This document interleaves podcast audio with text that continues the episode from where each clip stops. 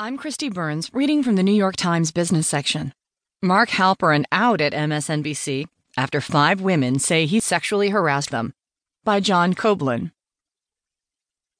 Political journalist Mark Halperin built an industry on tracking the fortunes of the flawed characters he followed through campaign seasons. He gleefully chronicled who was up and who was down in his best selling books and television coverage and made himself into one of the most prominent and most highly remunerated journalists in the country.